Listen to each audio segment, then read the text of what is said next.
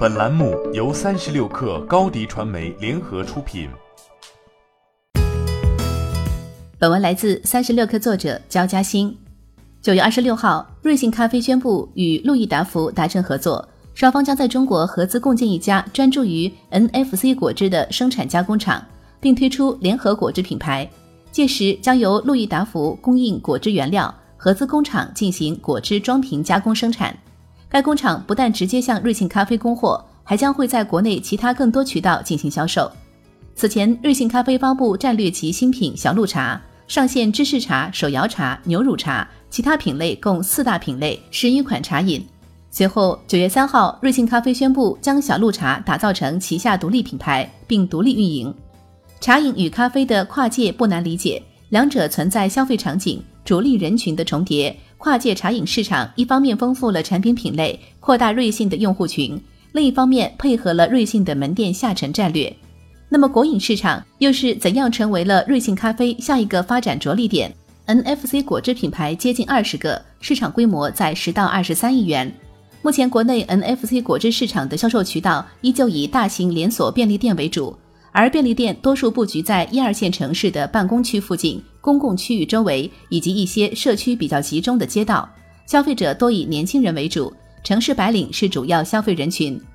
NFC 果汁自然新鲜的理念顺应了消费升级的趋势，也更容易被这个目标消费人群接受。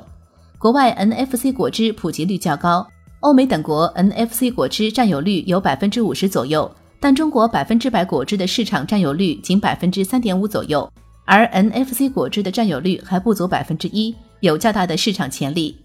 瑞幸咖啡联合创始人、高级副总裁郭景一认为，中国是全球增长最快的 NFC 果汁市场。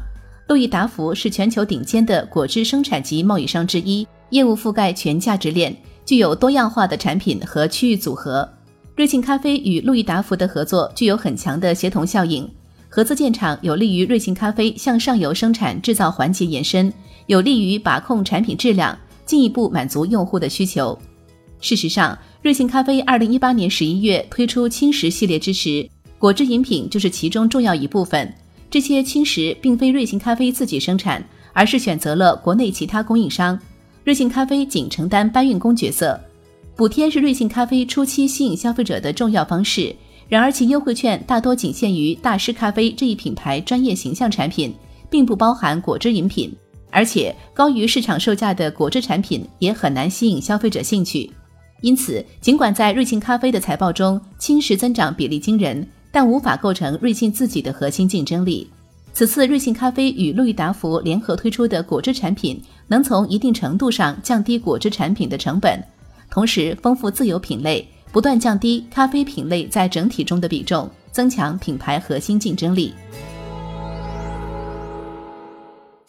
欢迎添加 baby 三十六克 b a b y 三六 k r 加入克星学院，每周一封独家商业内参，终身加入学习社群，聊风口谈创业，和上万课友一起成长进化。